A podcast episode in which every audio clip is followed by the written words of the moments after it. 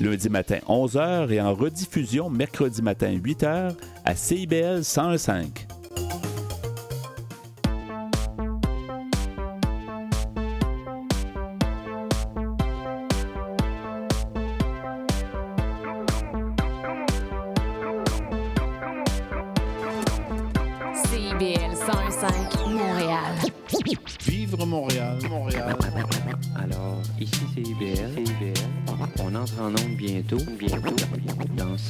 CIBL 101.5 au cœur de Montréal. Philippe, tu vas chercher les enfants à la garderie, j'ai mon cours de yoga. Julie, Julie, on n'a pas d'enfant. Il est 18 h. CIBL 101.5.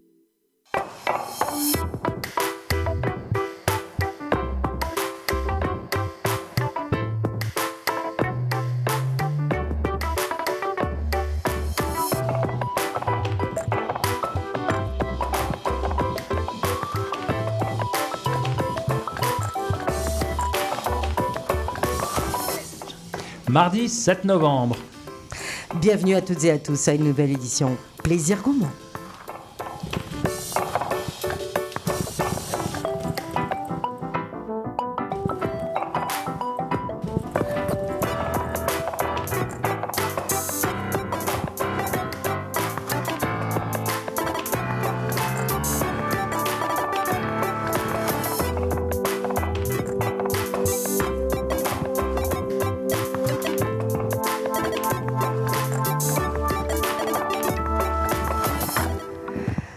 Bonsoir à toutes et à tous. Euh, J'espère que vous allez bien. Et oui, Sophie euh, est de retour au micro pour, sur les ondes de CIBL 105 Plaisir Gourmand. Merci beaucoup à Gilda de m'avoir remplacé au cours des deux dernières semaines. Ça a été assez agité et euh, un petit peu aussi malade au cours des dernières semaines de mon côté. J'espère que ça va bien de votre côté. Ne vous en faites pas, on est là pour vous envelopper, pour vous faire voyager, euh, pour vous réconforter le cœur à travers des belles rencontres ce soir à cette émission-ci. Gilda n'est pas des nôtres, on l'embrasse, mais on a quelqu'un qui va tenir la barre pour lui. Il s'agit de Romain.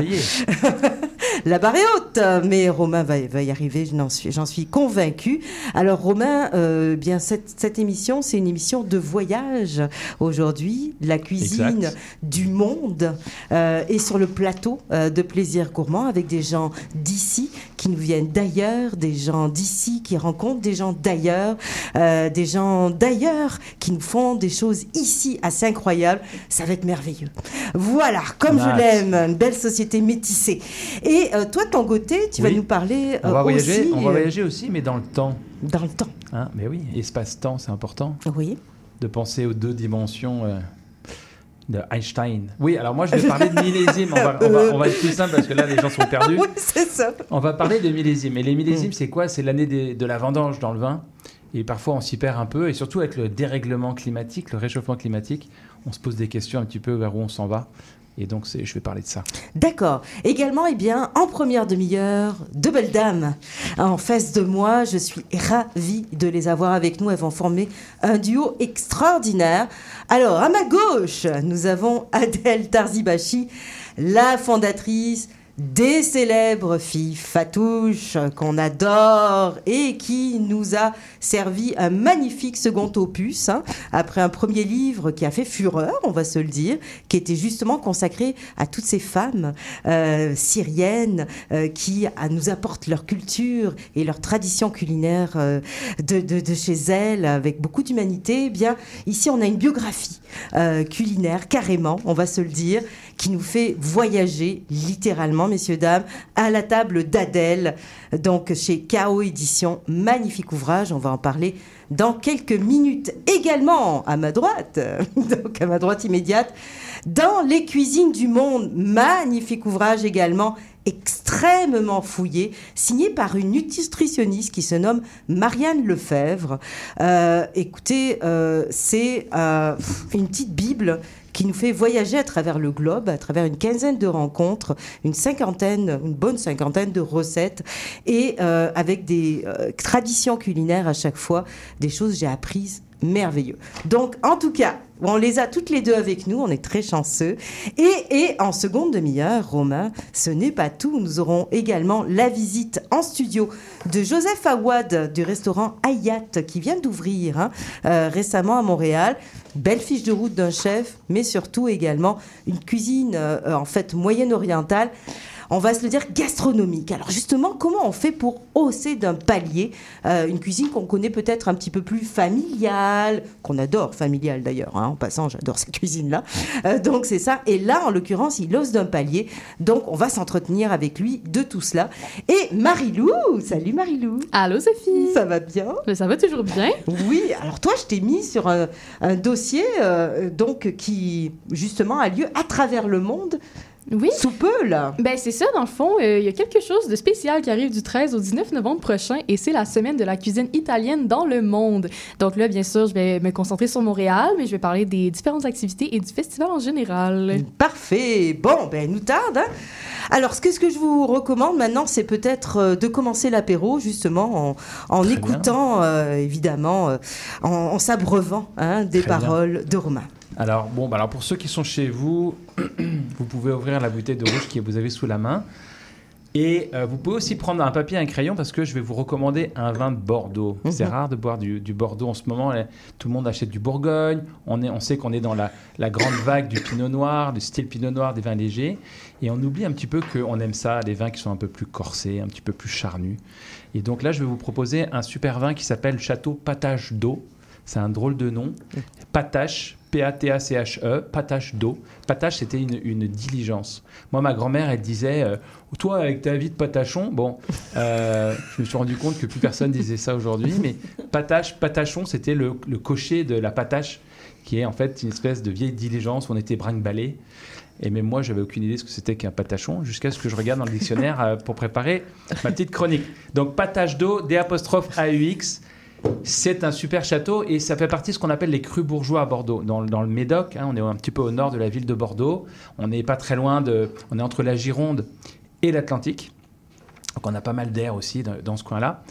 Et euh, on fait un cépage qu'on appelle le Cabernet Sauvignon. Et ce Cabernet Sauvignon ne mûrit pas toujours euh, de façon optimale chaque année, ou en tout cas, parfois c'est un peu plus difficile. Et donc, il est aidé par un deuxième cépage qui, lui, attire les merles parce qu'il mûrit plus vite. On l'appelle le. Il attire les merles, Sur les merles. le merlot. L'eau. Oh. Voilà. Le Cabernet Merlot, c'est l'encépagement du Médoc. Et donc, ce qui est bien à Bordeaux, alors c'est un peu plus difficile en Bourgogne parce qu'en général, c'est une parcelle avec un cépage. À Bordeaux, on peut avoir plusieurs parcelles et plusieurs cépages. Et pas plus que deux, souvent en On plus. peut, en, on- on peut en perdre un peu son latin. hein, Il y a quand même oui, beaucoup de mais choses. ça permet, surfaces, aux, ça permet aux vignerons de d'assembler les parcelles, d'assembler, de faire vraiment ce qu'on appelle des, des cuvées. Mhm. Et, euh, et c'est ça que moi j'aime bien à Bordeaux, c'est que là, c'est parce que le, bon, le thème de, de ma chronique c'était l'effet millésime. Ce soir, on va déguster ensemble deux millésimes, donc deux deux années de vendanges différentes. Et euh, quand on regarde sur Internet, on voit qu'il y a des bonnes années et des mauvaises années. Mais ça dépend à chaque fois de chaque vin, en fait, presque. Exactement. En Donc- fait, tout est relatif parce que on a beau avoir une généralisation pour toute la région. Tout dépend aussi, un, des villages, parce qu'en plus, c'est une région, c'est pas village par village. Là, on est dans le nord du Médoc, donc on est dans une partie qui est un petit peu différente du reste. Mais surtout, euh, par rapport au choix de vendange, au choix de, de- de plantation des différents cépages, euh, le, choix d'avoir taillé plus ou moins long, etc. Tout un ensemble de, décisions, parfois c'est l'année même, parfois c'est des années en, arrière, qui fait qu'on va avoir des vins très différents. Et donc là, on a un 2014 pour commencer. Château Patache d'eau 2014, qui est un vin qui vient d'un millésime qu'on appelle moyen. hein. Euh, moyen pour le reste du monde. À Bordeaux, ils disent que c'est bon parce qu'à Bordeaux, souvent, on est positif, on est optimiste, c'est normal. hein, ils essaient de vendre leurs affaires. Mais donc, pourquoi est-ce que c'est moyen? Parce que le, le mois de juillet était forcément moyen, mais le mois d'août était pourri. Vraiment dégueulasse. Et ça mûrissait pas, il pleuvait, il faisait froid. Septembre, c'était un peu mieux. Et ce qui a été magique, c'était le mois d'octobre. Un peu comme nous, là. On Donc a ils eu- ont fait des vendanges tardives, si je comprends ils ont, bien. ils ont vendangé beaucoup plus tard. Et finalement, alors même si le raisin n'était pas vraiment euh, optimal partout, la plupart du temps, le Cabernet a réussi à mûrir et à faire des choses assez intéressantes. Et ce qui fait que en 2023, aujourd'hui, on a des très bons 2014, alors que quand on regarde sur Internet, c'est plutôt considéré comme un millésime moyen. Mm. Donc, Mais il faut le savoir. C'est ça, c'est vachement difficile. Quoi. Exactement. Mais en fait, le, le, le truc, c'est de goûter. Hein, parce que la Oui, mais monsieur et madame tout le monde, là, ils Monsieur sont, madame dans tout des, le monde, ils sont dans des bouteilles, il y a des avec- millésimes, il Et faut oui, quoi? alors ils discutent avec les conseillers en vin, ils discutent avec les sommeliers quand ils vont au restaurant. Ça, c'est super. Ouais, pas bah, en tout cas, les, les conseillers en vin ne peuvent pas tout le temps les, le- vrai, leur vrai. répondre. Et donc, il faut goûter. L'idée, Mm. c'est d'être ouvert et puis, quand on peut, essayer de goûter différentes choses. Donc, Donc, c'est pas parce que c'est plus vieux que c'est meilleur. et non. Et non, parce que par exemple 2013, c'était vraiment pas terrible du tout. 12, 13, c'était vraiment des années difficiles. 14, c'est un petit peu mieux. 15, 16, alléluia hein, 16, c'était une année euh, Ok, fantastique. prenez des notes, messieurs, dames, Et 2015, 2017, 2016. et 2017, bam, c'est retombé. Mais là, c'était une vraie mauvaise année. Et est-ce que on va s'arrêter d'acheter du, du patage d'eau 2017 Moi, j'ai goûté, j'ai fait toute la série des vins euh, il y a quelques semaines. Et en fait, le 2017 est très bon. Il est très, il est même assez riche et mûr. À votre avis, comment ils ont fait pour faire un bon patage d'eau 2017 Eh bien, ils ont pris que du merlot. Ah, c'est ça, ils, ont, fait un assemblage ils différent. écarté, Ils ça. ont écarté le cabernet, ils ont fait que du merlot.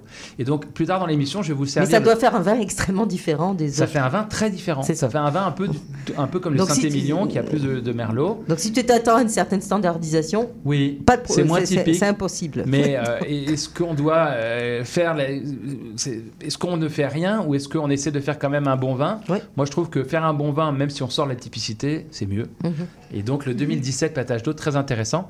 En ce moment, la SAQ, on va avoir du 2016. 2016 va arriver. Excellent millésime.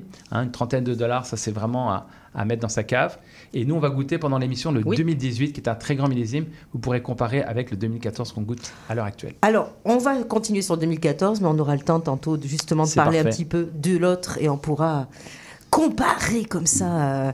Est-ce que vous êtes habitués, euh, mesdames, euh, justement, à comparer justement différents millésimes entre eux? Est-ce que vous avez déjà fait ça? Moi, non, pas tellement. en fait. Puis, euh, je suis étonnée de savoir que pour une même bouteille, un même nom, Exact. euh, que ça peut varier autant d'une année à l'autre. C'est pour ça qu'il y a un métier qui s'appelle sommelier. Et, euh, il, faut, il faut demander au sommelier, il faut les faire travailler un peu. Effectivement, et euh, en fait, dans, dans, dans, dans, les restaurants, il y a le métier sommelier, le métier de chef, et puis, euh, eh bien, on voyage à l'intérieur du verre et on voyage aussi à l'intérieur des assiettes. Alors, justement, aujourd'hui, euh, c'est ce qu'on vous propose, chers auditeurs et auditrices, de voyager avec nous à travers des ouvrages qui sont parus récemment. On va s'arrêter avec le premier, Dans les cuisines du monde, de Marianne Lefebvre. Marianne m'a m'a sorti hors honte tantôt que euh, elle est, euh, elle a une jumelle euh, bionique, cosmique, on va dire, que on connaît bien et qu'on salue, qui s'appelle Catherine. Oui. Ils sont nés le même jour, la même année, elles sont nutritionnistes tous les deux. Elles voyagent, elles se spécialisent dans la cuisine du monde. Et on C'est a le même nom de merveilleux. famille, C'est quand, même, c'est quand même merveilleux. Attends, trouver tout cela. Mais Marianne, c'est elle avec elle qu'on qu'on est ce soir et c'est elle qui a fait une. Une grosse, grosse, grosse, grosse recherche euh, pour cet ouvrage-là dans les cuisines du monde chez Québec Amérique, qui est paru septembre, hein, en septembre si je Euh, ne fin m'abuse. août. Fin août, fin août, c'est cela. Donc, et euh, là, en l'occurrence, euh, Marianne, est-ce que c'est euh, votre premier ouvrage? Oui, Ouais, hein exactement. C'est le premier. Euh, bon, il y a quelque chose que je veux savoir. Allez-y, Avant toute chose, et je pense qu'il y a beaucoup de monde qui dit Ouais, mais une nutritionniste, pourquoi elle écrit un bouquin sur les cuisines du monde? C'est quoi son affaire? Qu'est-ce qu'on parle? De, quoi on parle quand on parle d'une nutritionniste internationale?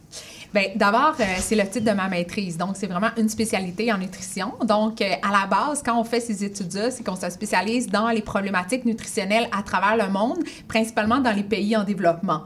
Donc, euh, moi, quand j'ai terminé mes études, j'ai fait le contraire. Au lieu d'aller travailler à l'étranger, à l'international, j'ai ouvert une entreprise, une entreprise d'économie sociale qui, à la base, s'appelait Intégration Nutrition, qui avait pour mission, en fait, d'accompagner les nouveaux arrivants dans leur intégration à l'environnement alimentaire québécois. Euh, on doit également savoir qu'il y a énormément de problèmes de santé chez les immigrants, les nouveaux arrivants qui arrivent au Canada. Donc, euh, moi, j'ai développé une gamme de services.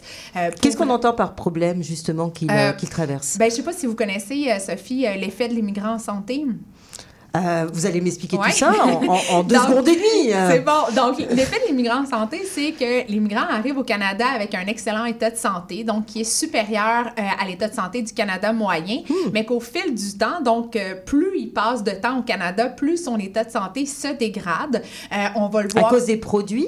À cause de plein de choses, notamment de l'environnement alimentaire, qui a plus de, de produits ultra transformés sur les tablettes, mais également de la sédentarisation. Mhm. À cause du climat également, l'hiver, euh, plusieurs immigrants sont très, ben, sont très peu actifs, on peut dire ça comme ça. Euh, le niveau de stress aussi, le seul fait de- d'immigrer, de, passer à travers un processus d'immigration, euh, c'est prouvé en fait que ça nuit sur l'état de santé. Donc moi, quand j'ai su tout ça, je me suis dit, my God, il faut que j'ouvre une entreprise pour aider ces personnes-là. Donc, c'est venu, c'est venu, euh, c'est venu de, cette, euh, de ce constat-là des études qui ont été faites à Montréal, à l'Université du Québec euh, à Montréal, puis des études aussi québécoises, pan-canadiennes. Puis au fil des années, euh, ça fait 10 ans au mois de mai, en fait, que j'ai mon entreprise. Maintenant, la, la mission de mon entreprise, euh, je continue à travailler avec les organismes, mais c'est beaucoup plus corporatif. Euh, donc, c'est vraiment de créer des ponts interculturels grâce à la nourriture. Je crois vraiment sincèrement que l'alimentation est un vecteur de choix pour, euh, pour en fait améliorer le mieux vivre en société. Tout Donc- autant, voire plus que le sport. Hein? Oui, oui, oui, Voilà. oui, oui, parce que la nourriture, hein, tout le monde mange. Euh, C'est Oui. un vecteur euh, facile, donc c'est un vecteur qu'on peut utiliser avec les gens d'un peu partout dans le monde. Donc, euh, Sophie, le- cet ouvrage-là, c'est seulement une continuité de ma carrière professionnelle. Donc, de vouloir créer des ponts avec euh, les nourritures du monde. Bon, alors, euh, vous avez conçu cet ouvrage-là, Marianne, euh, comme euh, en fait des, des chapitres sous forme de rencontres. Rencontres avec une personne, une histoire, hein, évidemment, parce qu'il y a plein d'histoires.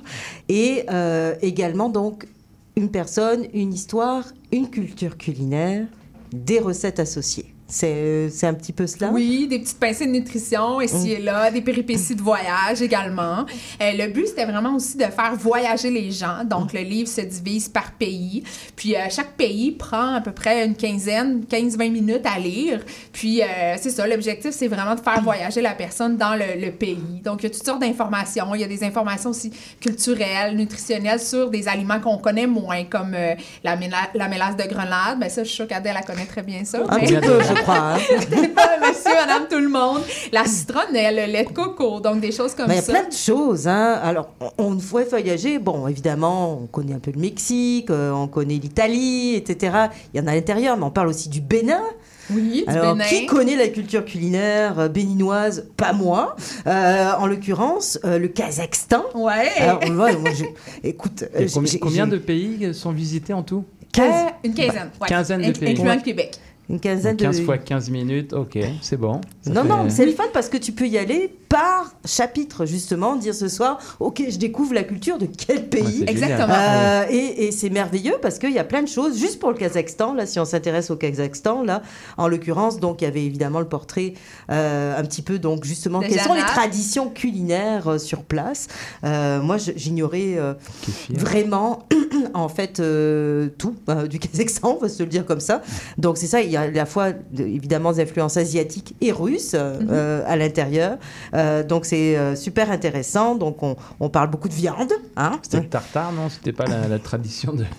Pas seulement, c'est la viande sous plusieurs formes. Ouais, hein. grillé. euh, puis là, dans le livre, c'est une recette d'agneau mijoté dans un Il y a beaucoup de braisé. qui est délicieux d'ailleurs. Donc euh, c'est ça. Et puis euh, il y avait euh, également du pain, mais du pain de type naan, Mhm. Euh, donc un, un pain plat.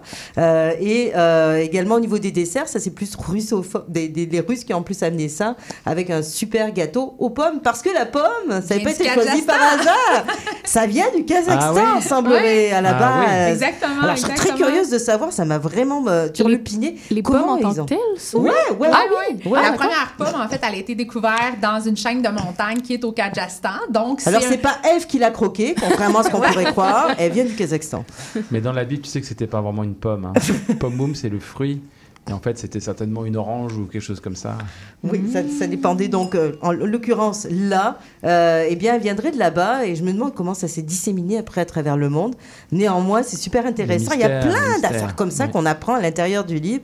Moi, j'ai été euh, abasourdie à certains moments. Euh, vraiment hyper intéressant, très fouillé, euh, mais à la fois très accessible. hein. Je pense que ça a été volontaire, ça. hein. Oui, tout à fait, tout à fait. Tu sais, moi, j'avais envie aussi, ben, premièrement, d'offrir un, un livre avec des recettes que peu importe les gens, soient où au Québec, puissent faire les recettes.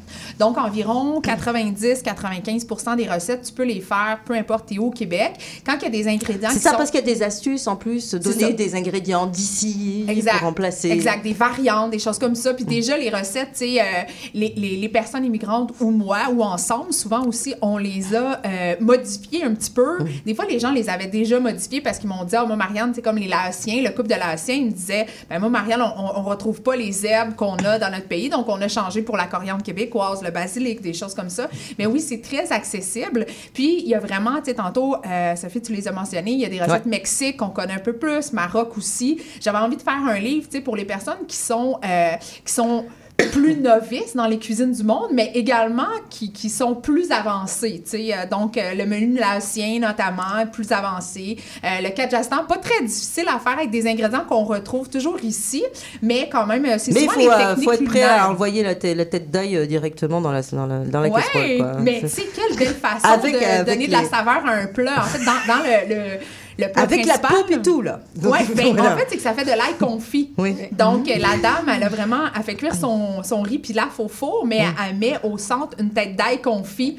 Puis ensuite, elle met euh, l'ail dans le riz. Donc, c'est une excellente façon euh, de- d'assaisonner le plat. Et, euh, En tout cas, il y a plein de choses que vous pouvez apprendre là-dedans. Ça donne envie, ouais. C'est c'est vraiment hyper intéressant, pas seulement pour ceux qui cuisinent, pour Non, ceux qui sont juste ça. intéressés aux autres cultures ou tout simplement à lire des portraits euh, de personnes qui ont voyagé, qui ont souvent connu quand même de sacrés parcours. Quoi.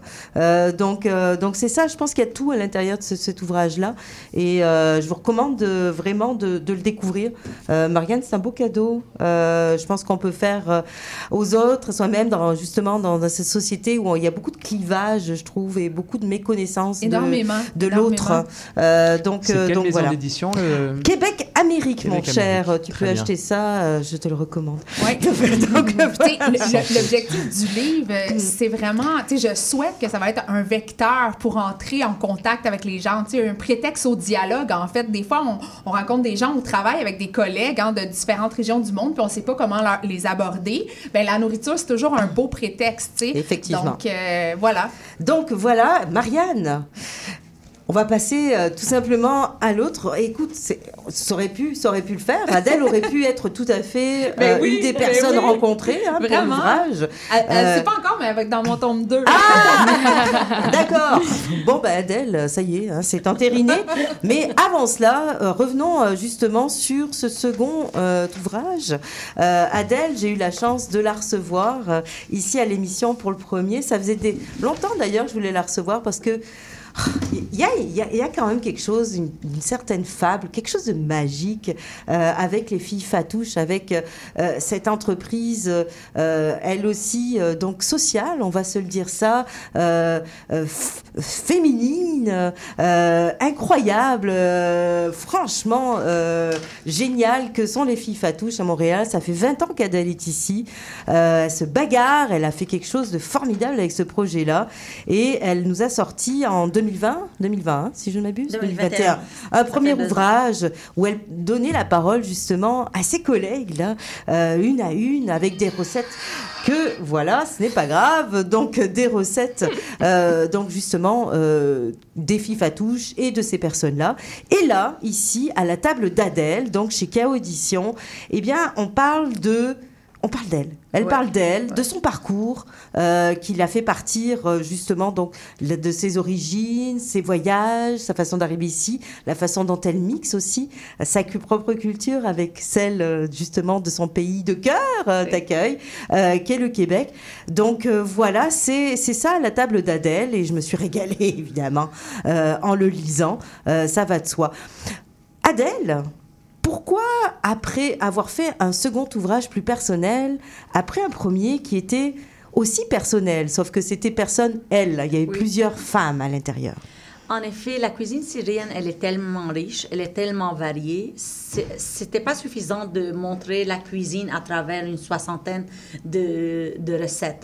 Donc, c'était intéressant comme un deuxième projet de parler plus de la Syrie, d'où ça vient la culture culinaire syrienne. L'influence dans notre culture culinaire vient de plusieurs pays et plusieurs régions.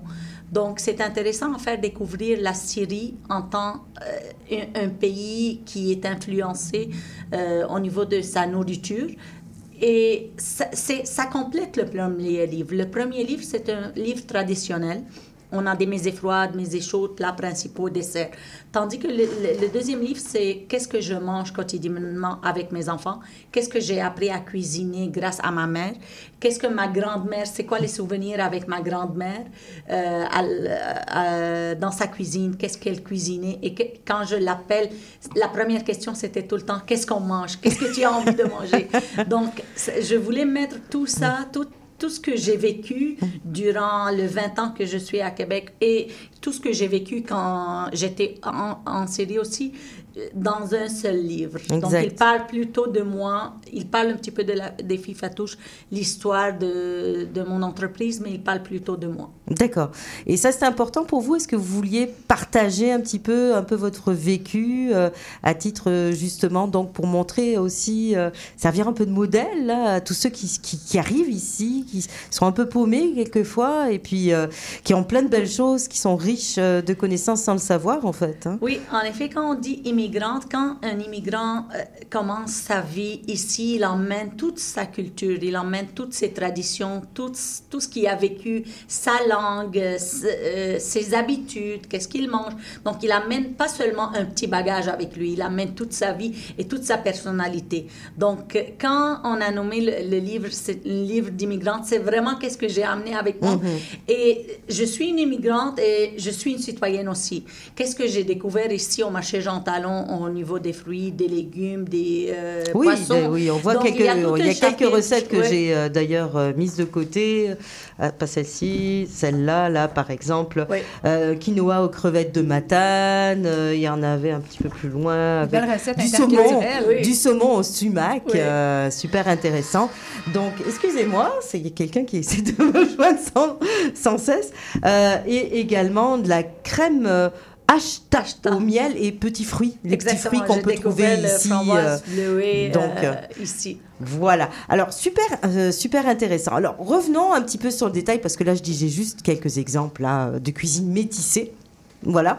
Mais en l'occurrence quand même, on voyage quand même pas mal. là. Oui, oui, Alors oui, oui. cuisine syrienne, ça prend à la base quelques affaires pour véritablement se déplacer par les papilles sur place. On commence le livre avec ça d'ailleurs.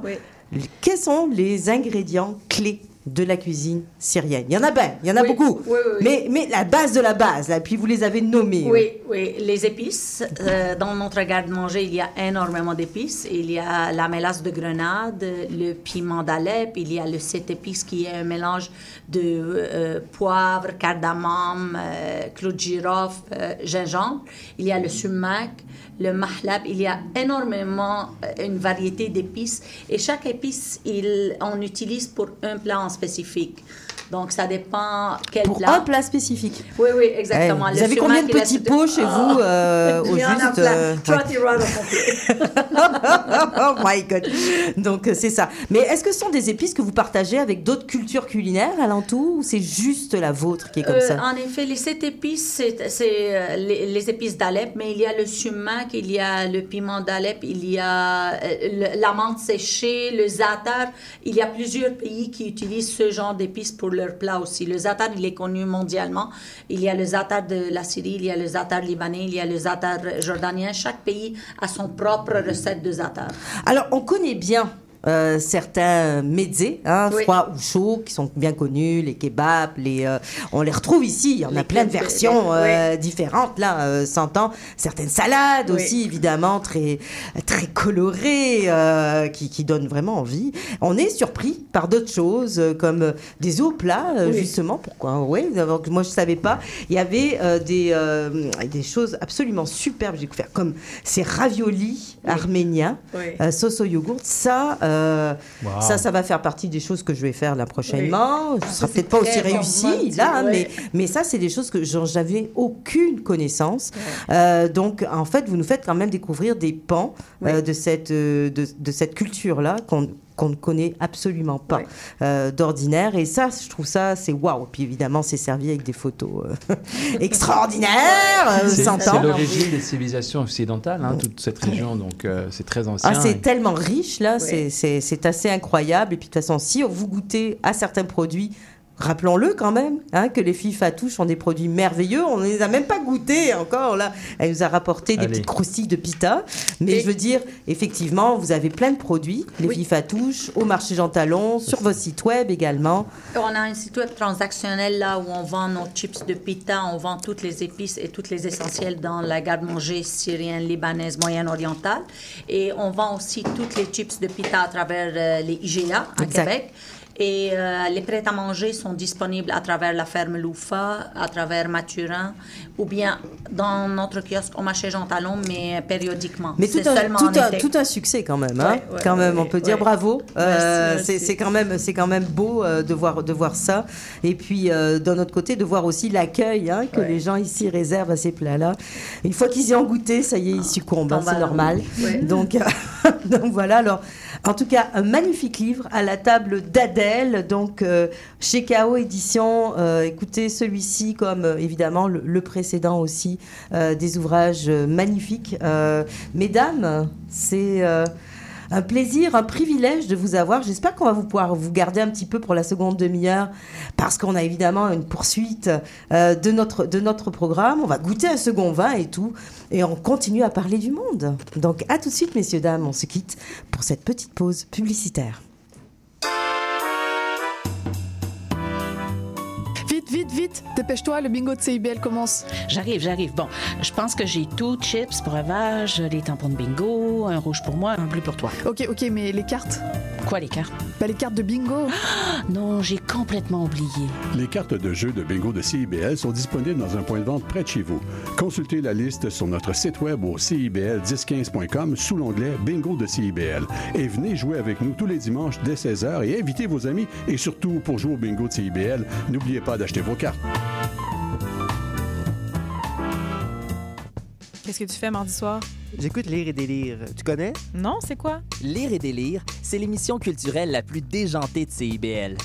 Tous les mardis dès 19h, quatre schnappants vous présentent des chroniques sur la littérature, le cinéma, le théâtre et vous réservent bien d'autres surprises.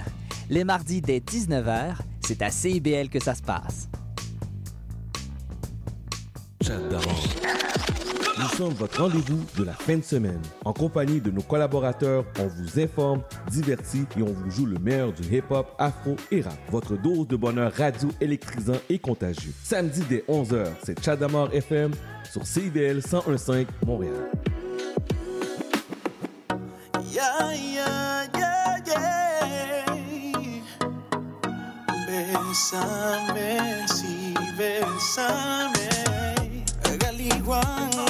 Galiwan, Galachuk, Alimandeng, with Dijavuk. Recipas Bayan, Lima Look. Jalenda, Tilates Brook. Te conozco del Facebook. Te vi, me gustó tu look. Soy como un open book. Nadie me gusta como tú. Vámonos de weekend. Te invito a todos mis friends. Claro que sin problema. Montaña, mar y sol. Ya, Solo arena, playa y sol. Prende ese radio. Te pido, dilo, dilo, dilo. Ya vámonos. Solo arena, playa y sol. Prende ese.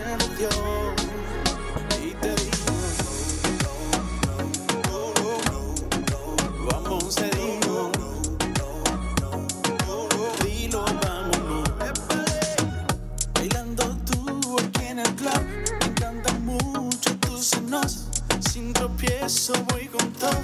Ya no eres tú, ya somos dos. Arriba, abajo, yo pienso. Tu baile en vez de concentró.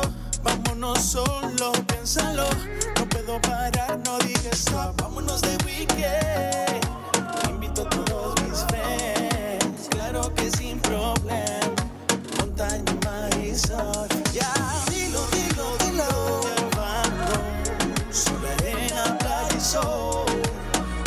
say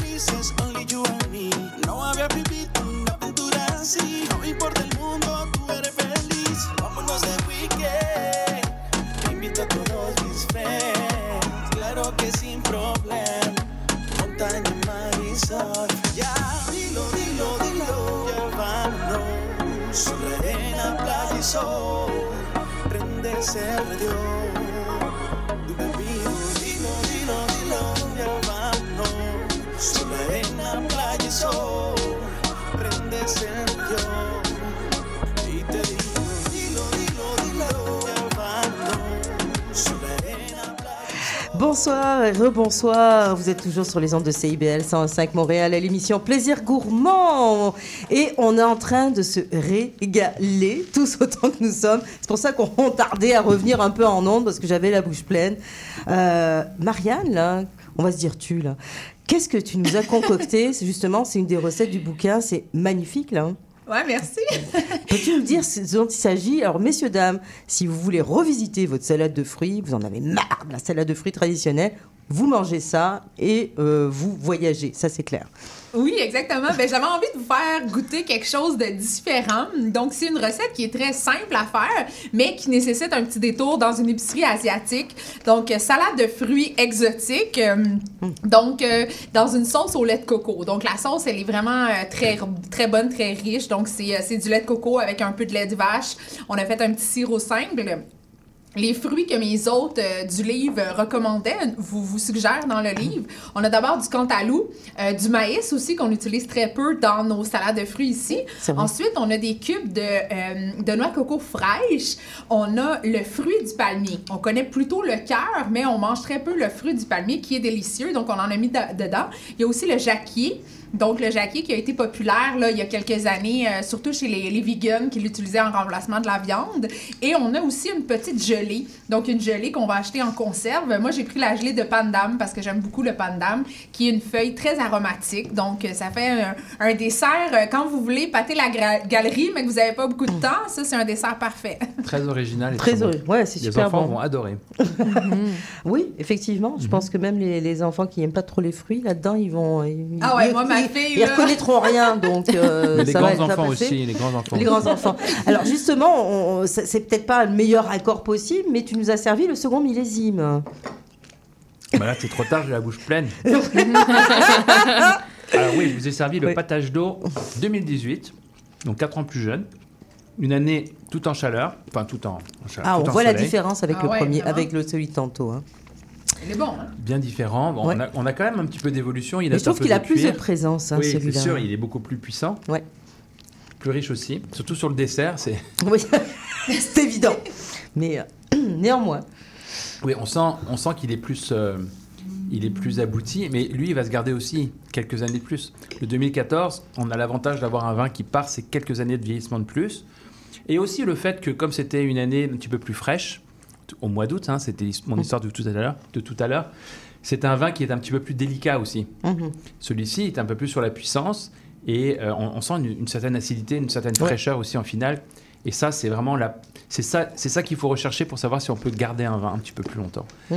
Et celui-là, on peut le garder au moins 50 plus il va garder, en- il va gagner en longueur. Juste pour savoir, il se détaille à peu près à quel prix c'est. Je vais te donner le prix exact dans une minute. C'est autour de D'accord. 30 dollars. D'accord, ok. Bon, en tout cas, ce, euh, celui-là correspond peut-être davantage à ce que je connais peut-être au niveau des, Oui. des, bo- des Bordeaux de, de ce type-là.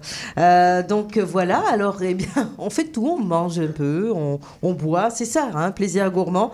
Et justement, on accueille, on accueille bien nos invités hein, ici Absolument. à Plaisir Gourmand. Joseph, euh, approchez-vous un petit peu de votre micro. Voilà. Alors oui, notre nouvel invité pour la seconde demi-heure, il se nomme Joseph Awad. bien Bienvenue parmi nous. Merci beaucoup. Je suis content d'être là avec vous. Alors, Joseph, c'est un chef. hein. C'est un chef qui a un sacré parcours euh, découvert, quand même. Euh, donc, euh, voilà. Est-ce que vous pouvez nous, nous le présenter un petit peu, votre parcours, Joseph? Euh, ben oui, absolument. Ça fait, je vous dirais, à peu près 17-18 ans que je travaille dans l'industrie de la restauration. J'ai commencé en salle à manger, puis très rapidement, j'ai fait un détour, puis je suis passé en cuisine. Ça, ça a toujours été une passion euh, pour moi, tu sais, depuis que je suis très, très jeune. C'est pas un parcours euh, hein, courant en général. On, C'est de la ça. cuisine à la C'est salle. ça. Souvent, les gens commencent en cuisine puis ils finissent en salle. Tu sais, C'est c'est plus payant, mettons. Mais moi, c'était vraiment le contraire. Je, je- je voulais vraiment ça, être, euh, être cuisinier quand j'étais jeune. Puis éven- éventuellement, ça s'est donné. Fait que tu sais, j'ai été chanceux. Puis, Mais Vous euh, êtes passé par de belles maisons. je suis passé, là, justement, c'est- là que la chance euh, joue un très grand rôle parce que j'ai eu beaucoup d'opportunités avec des grands, grands chefs, euh, dont euh, des chefs québécois et à l'international. Donc, euh, ici, à Montréal, j'ai travaillé avec des grands chefs renommés, dont le grand Martin Picard au pied de cochon. J'ai passé un bon, euh, je dirais, cinq ans entre la cabane à sucre au pied de cochon et le restaurant qui, euh, qui est ici en ville. Euh, à part ça, j'ai fait des stages un petit peu partout. J'ai travaillé au Momofuku à Toronto euh, pour le chef David Chang. J'ai passé euh, en Italie à Modène avec euh, le chef Massimo Bottura, Wow. donc à l'Osteria Francescana, quand c'était le restaurant numéro 1, tu sais, 3 étoiles à Michelin. Euh, puis, euh, On en garde une bonne, une bonne expérience, j'imagine? Absolument, Ouais. absolument. Vraiment, ça, c'était peut-être une des plus belles expériences que j'ai vécues. C'est c'est vraiment un bijou, euh, le, le chef Bottura. C'est tout un homme. Il y a des bonnes ondes qui sortent de, de cet endroit. Et, À et 100%. de ce chef. Absolument. Ah, C'est vraiment une très, très, très belle personne. Euh, mis à part son talent de chef et toutes ses expériences, vraiment comme être humain, c'est tout un homme. Mais on le voit d'ailleurs dans ses projets Ouais, aujourd'hui. absolument. Donc absolument. voilà, alors donc des, des, des, des, des grandes tables. Oui. Et euh, évidemment différentes cultures euh, culinaires ou différentes approches, plutôt que gastronomiques en absolument, l'occurrence. Absolument. J'ai passé à travers des cuisines italiennes, françaises, asiatiques. euh, J'ai j'ai vraiment tout fait. Mon background, moi, personnellement, donc, du côté de mon père, on est libanais. Du côté de ma mère, euh, ma mère est arménienne. Donc, la cuisine du Moyen-Orient, ça a toujours été vraiment ça avec, euh, avec ce que j'ai grandi. Euh, mais j'avais pas Donc vous devez vraiment... sans doute euh, connaître euh, justement le plat dont j'ai parlé euh, tantôt. Oh, ouais, c'est quoi? Qui est signé en, en l'occurrence. Le ça, c'est un- grand classique arménien. Absolument. C'est un de mes plats préférés. Puis, Ouais, j'ai justement- jamais fait, mais je peux vous le dire que ça m'a donné le goût de le Ah, faire. ça, ça vaut, ça vaut absolument la peine de, de l'essayer au moins une fois dans votre vie. Là. Puis ça serait pas la dernière fois. Puis, puis tout récemment, justement, on a ouvert un resto euh, dans le, dans le Vieux-Montréal. Alors justement, on va, on va, on va parler Ouais. du Hayat parce que justement le Hayat, euh, on parle évidemment d'une cuisine qui nous fait voyager, Oui. qui retourne à vos racines. Certainement. C'est ça. Euh, mais avec tout, euh, tout le savoir-faire que vous avez acquis dans ces grandes tables. Exactement. Donc, donc, pour moi, la manière que je décris notre restaurant, oui, c'est une cuisine libanaise et syrienne, c'est ça le, le, le- Parce qu'à la base, ce sont plus des cuisines plus familiales. Alors justement, comment on fait pour Absolument. élever d'un cran? Pour, pour moi, c'était vraiment le, le travail, c'était de réintroduire à la ville de Montréal, aux Québécois, notre cuisine Mhm. en, en les déviant un petit peu du fast-food, disons, entre guillemets, que les gens connaissent. Les sandwichs, les patates à l'ail, le shawarma, Le les, les affaires de même, les classiques cuisines de rue, mais ramener plus des plats avec lesquels on a grandi, puis justement les tweaker, les raffiner, puis donner cette petite touche de haute cuisine, de gastronomie style européenne, mais avec notre saveur. Alors justement, comment on fait ça? Joseph. Ben, c'est c'est une question vraiment de réinventer les plats. Les, un, un Libanais, un Syrien, un Arménien va manger nos plats, euh, les yeux fermés, il va savoir ce qu'il mange, les saveurs sont toutes là. Mais en regardant l'assiette, c'est vraiment de transformer un plat qui est très classique, Déconstruire en fait. déconstruit d'une certaine manière, mais juste le, le, le ramener, le rehausser légèrement. tu sais, Ça Tout peut être en une question- travaillant le produit. c'est ça, ça peut, être, ça peut être une question de changer la- l'assiette, la, présentation, ou vraiment chaque élément. Euh, mettons, on fait un manta qu'on vient de, de discuter dans le livre. On vient de, de sortir ça en spécial euh, au Hayat il y a une couple de semaines. Sauf que moi, je le fais avec une viande euh, végane, donc la viande im- impossible, c'est à base de plantes. Au lieu de faire euh, une, une sauce au yogourt, ben, on va faire un espuma de yogourt, c'est Mhm. un foam de yogourt.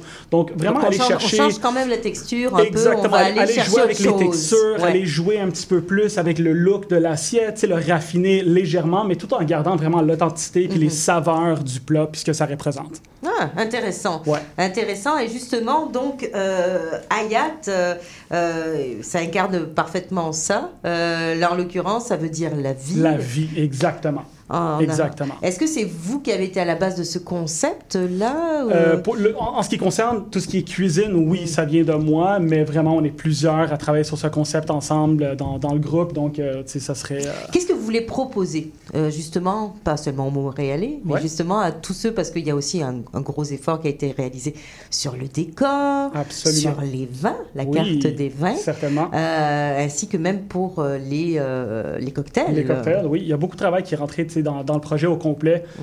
Puis, comme je vous dis, c'est vraiment un, un grand travail d'équipe. Puis après ça, c'est juste une question de voir dans quelle direction on veut y aller en tant qu'équipe. Puis, si on est capable d'exécuter, ben, tu sais, moi, je suis là pour ça. D'accord, ok. Ouais. Euh, intéressant.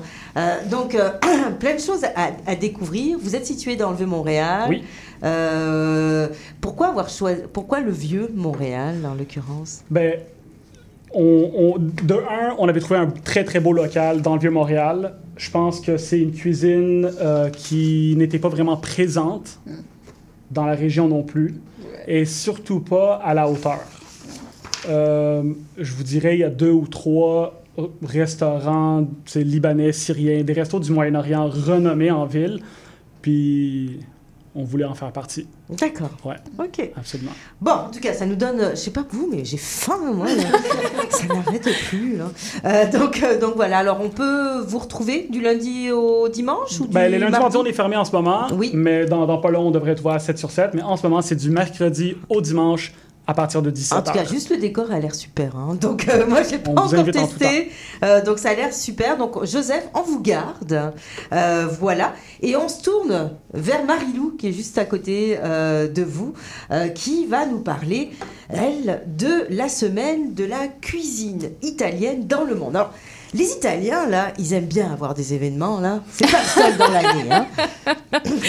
C'est vrai. En plus, j'ai je trouvais ça le fun euh, de parler de ça aujourd'hui puisque ma mère est partie impulsivement en Italie euh, ces jours-ci, aller se promener à Rome. Donc, on reste dans, le, dans un sujet qui me suit. Donc, c'est ça. Aujourd'hui, je vous parle de la semaine de la cuisine italienne dans le monde qui aura lieu du 13 au 19 novembre prochain. Et comme d'habitude, un événement culinaire international ne peut pas passer à côté de notre belle métropole. Euh, ben, surtout qu'on a nous-mêmes notre petite Italie. hein, quand, Quand même. Quand même, je pense qu'ils font bien de euh, nous accueillir. En fait, on les accueille. Et pour notre plus grand bonheur, nous aurons la chance d'accueillir des chefs, de participer à des ateliers et surtout de goûter à des saveurs nouvelles. Alors, c'est quoi la semaine de la cuisine italienne euh, dans le monde? Est-ce que tu le sais un petit peu? Ça a été créé, il y a longtemps ou Ben, pas? en fait, ça date de 2016. Euh, On est seulement à la huitième édition. Puis c'est une initiative du Consulat général d'Italie, ou plus spécifiquement du ministre italien des Affaires étrangères, euh, qui voulait nous faire découvrir la culture italienne et ses produits. Parce qu'il y a la journée aussi internationale de la cuisine italienne. Ça, c'est en Ben, janvier, je crois. Ben, c'est ça. En fait, il faut pas se mélanger parce que c'est vrai qu'il y a beaucoup d'événements italiens à Montréal. Euh, déjà, en été, on a le Ital Fest Qui a Montréal. fêté quand même son 30e, si je ne Ouais, m'abuse, eux, ça fait un qu'ils sont là. Toutefois, Voilà. ils ont... ça, c'est leur nouveau nom, là, Ital Fest Montreal, mais avant ça, ils s'appelaient la Semaine italienne de Montréal. fait que c'est pas... Je comprends que ça soit mélangeant, mais non, non, non. Notre festival à nous, c'est la cuisine italienne dans le monde, hein, à Montréal. Alors, donc c'est ça. Leur objectif, c'est de faire découvrir la culture italienne et ses produits typiques, autant au grand public qu'aux restaurateurs ou même encore aux membres de l'industrie agroalimentaire. Et c'est un festival qui permet de repenser notre vision de la cuisine italienne tout en dégustant des tomates séchées au soleil en plein mois de novembre, ce que je trouve assez euh, brillant. Et à chaque année, bien sûr, il y a un thème. Et cette année, c'est À table avec la cuisine italienne, le bien-être par le goût. Et l'objectif est donc de J'aime beaucoup tes bras euh, qui se balancent en même oui, temps. mais on le voit pas à la radio. je fais mais pas moi, je te le dis, tout simplement. Et c'est ça l'objectif, en fait, est de présenter de la nourriture qui est excellente au goût, mais qui a également été cuisinée avec des produits biologiques de qualité supérieure. Alors, ça peut être génial, si on veut une pizza top-notch niveau santé. Alors, ce n'est pas la seule chose non plus qui va rendre la semaine spéciale, puisque la huitième édition du festival a choisi de mettre de l'avant des produits de la région de Calabrie, d'où vient le fameux salami calabrisé, euh, pour ceux qui connaissent. Euh, et Calabrie, c'est une région côtière du sud de l'Italie. Et en fait, si vous pensez à la botte, euh, c'est à peu près là où il y a les orteils. Bon, ben, au moins, c'est très figuré, c'est parfait. Non, non, non. C'est une région au paysage magnifique parsemé de montagnes et de plages qui est influ- influencée directement par les Grecs et les Romains. Et de nombreuses recettes ont d'ailleurs en fait des racines qui datent de cette époque. Et les morts aussi, hein Les morts À une certaine époque, les morts, les... Les MAURE. Ah, mon Dieu, ok, ben, je pensais URES, que c'était Ouais. mon Dieu, là, on s'est on s'est mal compris. Les Turcs, les Ottomans, voilà. Exactement. De nombreuses recettes, euh, euh, recettes, justement, ont des racines qui datent de cette époque-là. Mm. Et les plats traditionnels de la région, ou même de l'italien en général, sont souvent préfa- préparés selon des recettes qui sont transmises de génération en génération. Mais là, pour revenir à Calabrie, la topographie de son sol, qui est assez montagneuse, aurait donc donné naissance à des saveurs inusitées, ce qui fait en sorte que cette région italienne possède des spécialités culinaires uniques. D'ailleurs, c'est à Calabrée qu'a été inventée la saucisse de porc épicée qui s'appelle douilla, euh, qui se mange sur des croutons de pain. Et pour ceux qui savent pas ce que c'est, c'est à mi-chemin entre... une- Là, ok, là, je vais me tromper, là, mais à mi-chemin entre une saucisse et un pâté, c'est une texture similaire à un C'est pain un de peu viande. ça, sauf que c'est quand même assez épicé en bouche. Hein. Et c'est ça, On ça s'obtient hein, directement. Absolument. Donc, la semaine de la cuisine italienne dans le monde débutera à Montréal le 13 novembre prochain par la chef étoilée Michelin de Calabrée, Katrina Serraiudo, qui nous fera une démonstration culinaire à l'ITHQ devant un public. Vous Romain devait être au courant. J'ai même choisi les vins pour le repas. Ah, c'est vrai? Eh Bon, oui. ben, on Alors, a un vous pouvez- spécialiste à notre Ouais. table. Et plusieurs activités vont par la suite s'enchaîner. Alors, nous avons des ateliers de cuisine, des classes des maîtres, des conférences et des soupers gastronomiques. Est-ce que c'est accessible à tous ou j'ai juste certaines choses? Ben, c'est ça. En fait, euh, il y a un site internet où tu peux euh, t'inscrire pour des activités. Je pense pas que les places soient illimitées. Non. Euh, Il y a des activités qui coûtent de l'argent, il y en a qui ne coûtent pas d'argent. Mais euh, c'est ça. Donc, plusieurs ateliers auront lieu à l'Institut de la culture italienne avec des vrais chefs italiens. Et euh, l'École des métiers de la restauration aussi va présenter quelques ateliers ainsi que quelques repas. Et là, on a aussi le Salon du Livre qui, le 15 novembre, va accueillir le chef pâtissier et l'auteur du livre de recettes Les desserts de Dario Bivona. Il Donc, est venu ici, Dario. oui, bon, ben écoute, Voilà. Dario, on peut le suivre un peu partout. Et là, monsieur, monsieur Bivona qui a d'ailleurs remporté le titre de meilleur pâtissier du Québec. Donc- Amateur. Ah, bon, Ouais. genre, c'est écrit euh, dans mes recherches, mais c'est lors d'une compétition culinaire mise en place par la télé-réalité qui s'appelle d'ailleurs Le meilleur, pâtissier, du Québec. Et euh, ce même chef qui est, qui Et est ici pour euh, faire ces signer ces son desserts livre. sont merveilleux, hein, en passant là. c'est- Oh mon dieu, ben, je te crois. Je, ben, justement, il va, il va partager euh, la, la recette de son, de son Et fameux tiramisu. tellement sympathique, on a tous envie de l'embrasser. Il vient quelque part, on a tous envie de l'embrasser, d'avoir de l'avoir pour ami, euh, comme confident, je sais pas, quelque chose là. Donc euh, voilà. Ben, Sophie, je pense que tu vas être en ligne là, pour sa conférence le 15 novembre. Et justement, là, je parle du meilleur pâtissier au Québec, mais de nombreux chefs italiens sont considérés comme des artistes culinaires. Ah, Parce qu'en fait, pour préparer de nombreux plats, qu'ils soient simples ou complexes, il faut avoir une maîtrise technique, une compréhension approfondie des ingrédients et une créativité qui se manifeste tant dans l'association des saveurs que dans la présentation des plats. Oui. Donc, je vous le confirme, cette semaine va goûter bon. On n'en doutait pas trop là, mais. Et justement, pour le calendrier complet des activités ainsi que pour les tarifications, vous pouvez consulter le, semaine, euh, le site de la semaine de la cuisine italienne dans le monde où toutes les informations que vous cherchez y seront. Et si j'étais vous, j'ai vu quelques photos, ça a l'air excellent. Fait que moi, je courrais vers le site internet le Oui. plus rapidement possible. Mais je pense qu'il n'y aura pas 36 000 places non plus. Donc euh, oui, allez-y vite. Donc c'est ça. Courez, Mais c'est pas encore trop médiatisé. On en parle ici, mais on n'en a pas encore parlé nulle part ailleurs. Donc allez-y, messieurs dames. C'est vrai, prenez C'est un peu l'exclusivité là ce soir. Le gala l'ITHQ là, avec la chef étoilée, franchement, ça va être euh, assez incroyable. Ouais, ça, je- j'en doute pas trois secondes. Donc Il- euh, il voilà. Bien, faire merci beaucoup, ouais. euh, Marie-Lou. Ça me fait Euh, plaisir. Et puis, euh, pff, bon, ben alors j'ai de plus en plus faim, c'est merveilleux, je vais devoir me jeter sur quelque chose. Euh, mais au moins, on a fait le tour euh, de tout cela aujourd'hui. Euh, donc, euh, eh bien, tout en continuant à siroter un petit On peu a de vin, tout en mangeant du salé avec les croustilles euh, des fifatouches, du sucré avec la merveilleuse salade de fruits exotiques euh, très, euh, très gourmande de Marianne Lefebvre, ou du moins de d'une des rencontres de Marianne Lefebvre, hein, euh, c'est ça. Exactement. Donc voilà, Euh, donc c'est ça, merci euh, euh, pour cela. Donc on va, euh, je vais vous rappeler peut-être en terminant euh, cette émission. Tout ce que, dont nous avons parlé ce soir, c'est important. Donc euh, voilà. Romain, peux-tu nous rappeler ce Oui. que tu nous as servi ce Oui, soir j'ai eu le temps de vérifier le prix. Et le prix C'est pas 30 dollars, c'est 29 dollars et 95. Bon, alors ça fait toute une différence. Voilà. C'est le château Patage d'eau. Et c'est le millésime 2016 qui est présent en ce moment à la SAQ. Puis il y en a suffisamment pour que vous en ayez dans votre cave pour les prochaines années. Ça va se garder au moins 10 ans. Patage d'eau 2016, un vin du Médoc de Bordeaux. Voilà, merci euh, beaucoup euh, à toi. Marilou, on rappelle que la semaine, elle a la bouche pleine, c'est pour ça que je la sur le. Ben oui, je sais. Euh, la semaine de la cuisine italienne dans le monde commence le 13 novembre et termine le 19. Voilà, vous avez toutes les informations sur le site web du même nom en fait. Oui, exactement. Voilà. Merci beaucoup Marilou. Également, nos invités de la première demi-heure qui étaient parmi nous. J'espère que euh, vous avez passé un, un- un moment agréable avec nous, mesdames. Magnifique. Oui, vraiment excellent. Bon, parfait. Elles ont été sages, elles n'ont même pas parlé dans la seconde demi-heure. Sage, sage, sage. Euh, donc c'est ça, vous pouvez y aller. hein. Ici, on est entre nous, c'est la famille. Euh, donc c'est ça. Marianne Lefebvre dans les cuisines du monde chez Québec Amérique, un ouvrage fouillé, un ouvrage hyper intéressant, gourmand, comme on est en train d'ailleurs de le voir avec cette merveilleuse salade de fruits, et euh, également donc justement vous voulez des portraits de gens humains, des recettes merveilleuses, euh, culture culinaire, des choses qu'on apprend sur plein de pays, certains qu'on n'imagine même pas. Moi j'ai appris plein de choses, je vous le recommande fortement. Marianne sera du Salon du Livre, je suppose? Oui, Salon du Livre, donc euh, le 24 novembre de 18h à 19h, ainsi que le samedi 25 novembre de 11h à midi. Euh, mon livre est en vente dans toutes les librairies du Québec, sur mon site web également. Puis euh, moi, je suis conférencière, donc plein de belles conférences, des ateliers de team building. Aussi, allez faire un petit tour sur mon site web. J'ai toujours plein de belles nouveautés, nouveautés au mariannelefebvre.ca. Et ça vaut vraiment la peine. Merci beaucoup, hein, Marianne, d'être Merci, venue. Hein. Euh, Sophie, de l'invitation. À la table d'Adèle, d'Adèle Tarzibachi, une merveilleuse biographie euh, personnelle, culinaire, une belle femme euh, qu'on a avec nous aujourd'hui.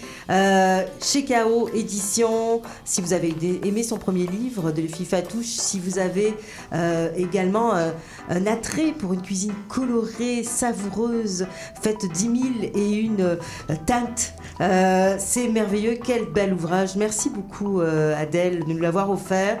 Et c'est chez KO Édition à la table d'Adèle. Adèle, je suis sûre qu'elle va signer des livres au Salon du Livre Oui, également. oui, les deux jours, Ouais. Samedi de 2h à 3h et dimanche aussi en après-midi. Je vous recommande. Et les cadeaux de Noël, c'est là, là. Ça s'en vient, là. Et si vous voulez offrir des choses qui servent, allez-y. Donc voilà. Merci également à Joseph Awad, le chef du Hayat, nouveau restaurant dans le Vieux-Montréal, qui nous offre euh, la cuisine du Moyen-Orient, euh, véritablement, mais avec un petit twist en plus, avec quelque Quelle, chose. quelle adresse Quelle L'adresse exactement. Au 131 de la commune ouest. 131 de la commune ouest, donc pas Sur le compliqué. Super. Très beau décor. Absolument. Écoutez, avec un chef qui a vraiment connu beaucoup, beaucoup d'expérience par le passé, des grandes tables. Donc, euh, vous allez vraiment euh, voyager par les papilles avec lui. De, belles, de beaux vins, paraît-il, semble-t-il aussi. Certainement. Une belle cave, des beaux, euh, des beaux cocktails. Voilà, merci beaucoup, euh, Merci Joseph, d'avoir été merci. des nôtres. On va remercier également Sébastien Leblanc à la console. On l'aime, on l'adore. Merci d'être là avec nous semaine après semaine, Sébastien. Voilà. Et merci à tous et à toutes de nous avoir écoutés. J'espère qu'on vous a donné faim et soif. C'est notre but. Et puis, on vous donne rendez-vous la semaine prochaine sans faute à 18h sur les ondes de CIBL 105 Montréal. Dans quelques instants, l'émission Lire et délire. Bye bye.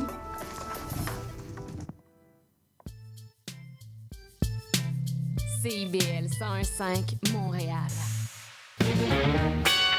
Bonjour à toutes et à tous, ici Charline Caro. Retrouvez-moi du lundi au jeudi à 9h pour l'émission Les Aurores Montréal. Actualité, culture, entrevue, vous saurez tout sur Montréal. Alors à bientôt dans Les Aurores Montréal. Monsieur Bull et compagnie, des conseils pour mieux boire et une chronique fromage. Monsieur Bull et compagnie, les vendredis de 9h à midi à CIBL 101.5 Montréal.